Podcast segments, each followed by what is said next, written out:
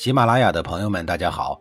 告诉大家一个好消息，除了音频以外，我最近开始以视频的方式为大家讲历史，内容也不再局限于中国古代史，而是涵盖人文、社会、西方历史等等，还包括对一些经典童话人物、历史人物进行全新解读。欢迎大家在微信视频号里搜索“志明侃历史”，同志的志，光明的明，调侃的侃，历史故事的历史，我在视频里等你。上一集里，我说到了在秦晋两大高手的左右夹击之下，郑国即将倒闭关门的事儿。就在这关键的时刻，这天夜里，秦军大营里来了一位不速之客，他是郑国派来求降的使臣烛之武。烛之武还没有进入中军大帐，众将士就听到了他的哭声，秦穆公也打起了精神。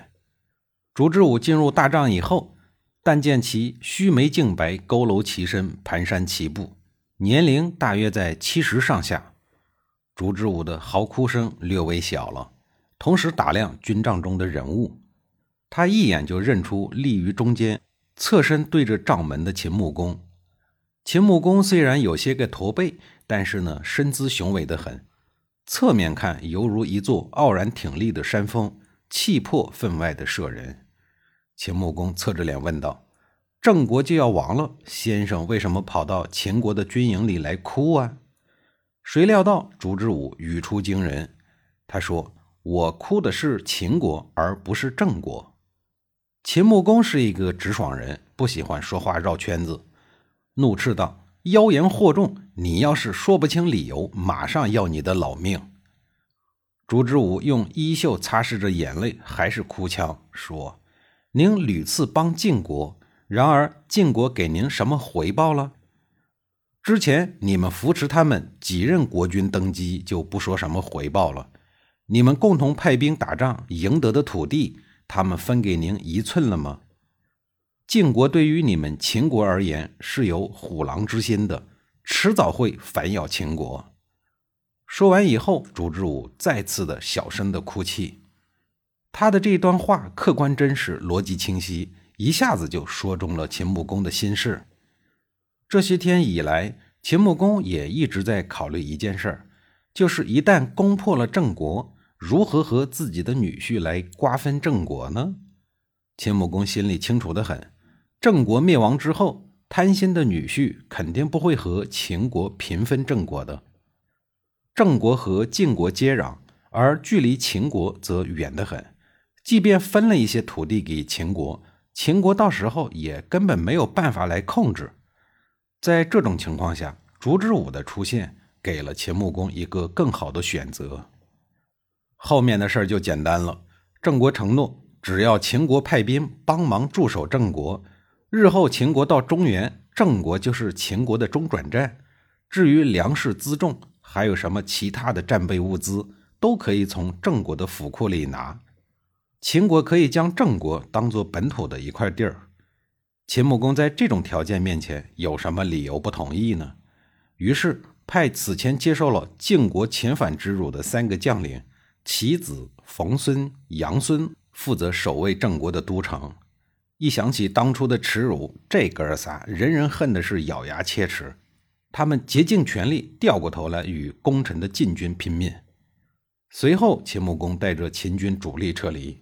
郑国的防御压力一下子减少了十之三四。随着几千士气高昂的秦军加入了防御队伍，郑国的防御形势立刻大为改观。秦穆公带领大军回到国内一事，晋文公也是无可奈何。你总不能不让老丈人回家呀！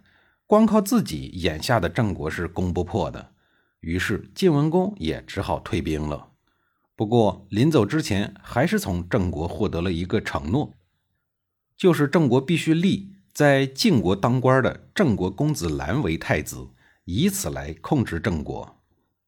而秦国在中原的开拓终于有了实质性的进展，因为他们有了一块革命根据地，这为未来展开新的篇章奠定了前置基础。而晋国在晋文公的带领下，也开创了晋国长达百年的霸业。晋文公自己也成为自齐桓公之后的第二位霸主。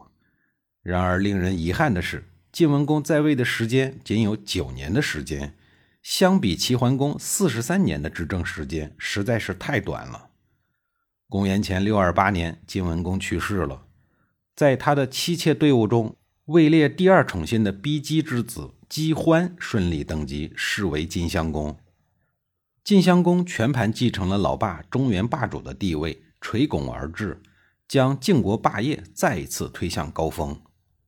晋襄公是一个本性宽厚的人，不像他的爷爷父亲一样，为了扩张领域四处征战，手腕强硬。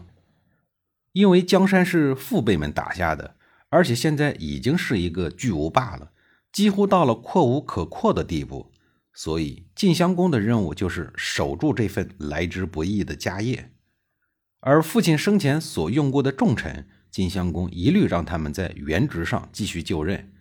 这样一来，晋国的灵魂人物晋文公死后，没有出现大规模的人员调整，也就不容易发生骚动乃至叛乱。这对国家的政权稳定性来讲是极为重要的。可是，在那个乱世中，即便你自己想稳定，不想招惹是非，你也很难安生，因为总有人想破坏安定团结的大好环境，而这些人往往都是自家人。晋文公刚刚去世，晋国还处于国丧期间，晋文公的老丈人秦穆公就开始蠢蠢欲动。按说自己的女婿死了，看在女儿的份上，即便表演不出几滴眼泪，那也得装一下忧伤啊。秦穆公不，他丝毫没有忧伤痛苦的表现。在他看来，霸主晋文公死了，下一个霸主就得是雄才伟略的自己。至于早年间他自己一手导演的所谓秦晋之好，早就被他抛到九霄云外，杳如黄鹤了。这次是非的起因来自当初秦穆公留在郑国的三位将领其子冯孙和杨孙。他们在留在郑国后不久，郑文公和晋文公就相继去世了。按照此前晋郑的盟约，从晋国回来的郑国公子兰继位，视为郑穆公。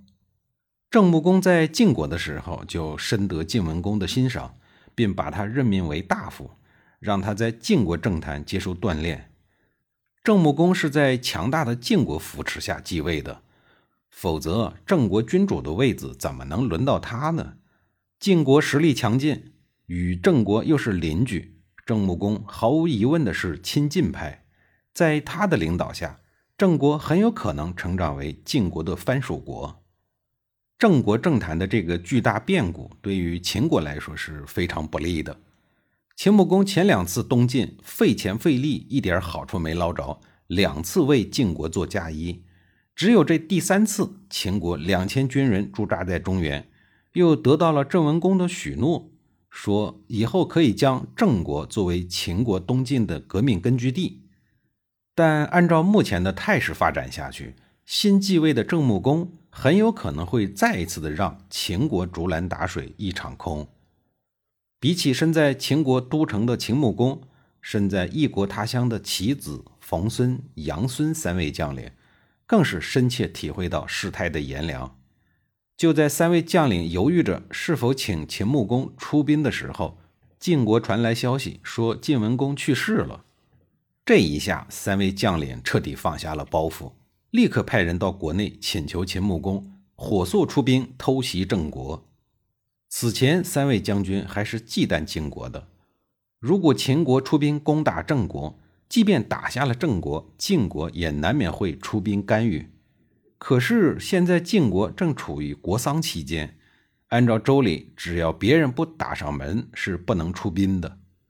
秦穆公曾经无数次在睡梦中东进中原，看到帐下将领快马传来的求战竹简，他兴奋地嚷嚷说：“速请百里奚和简书两位大夫。”此时，简书在百里奚的转介绍下。也在秦国谋了一份很显赫的职位，右庶长，和百里奚左庶长并称为二相。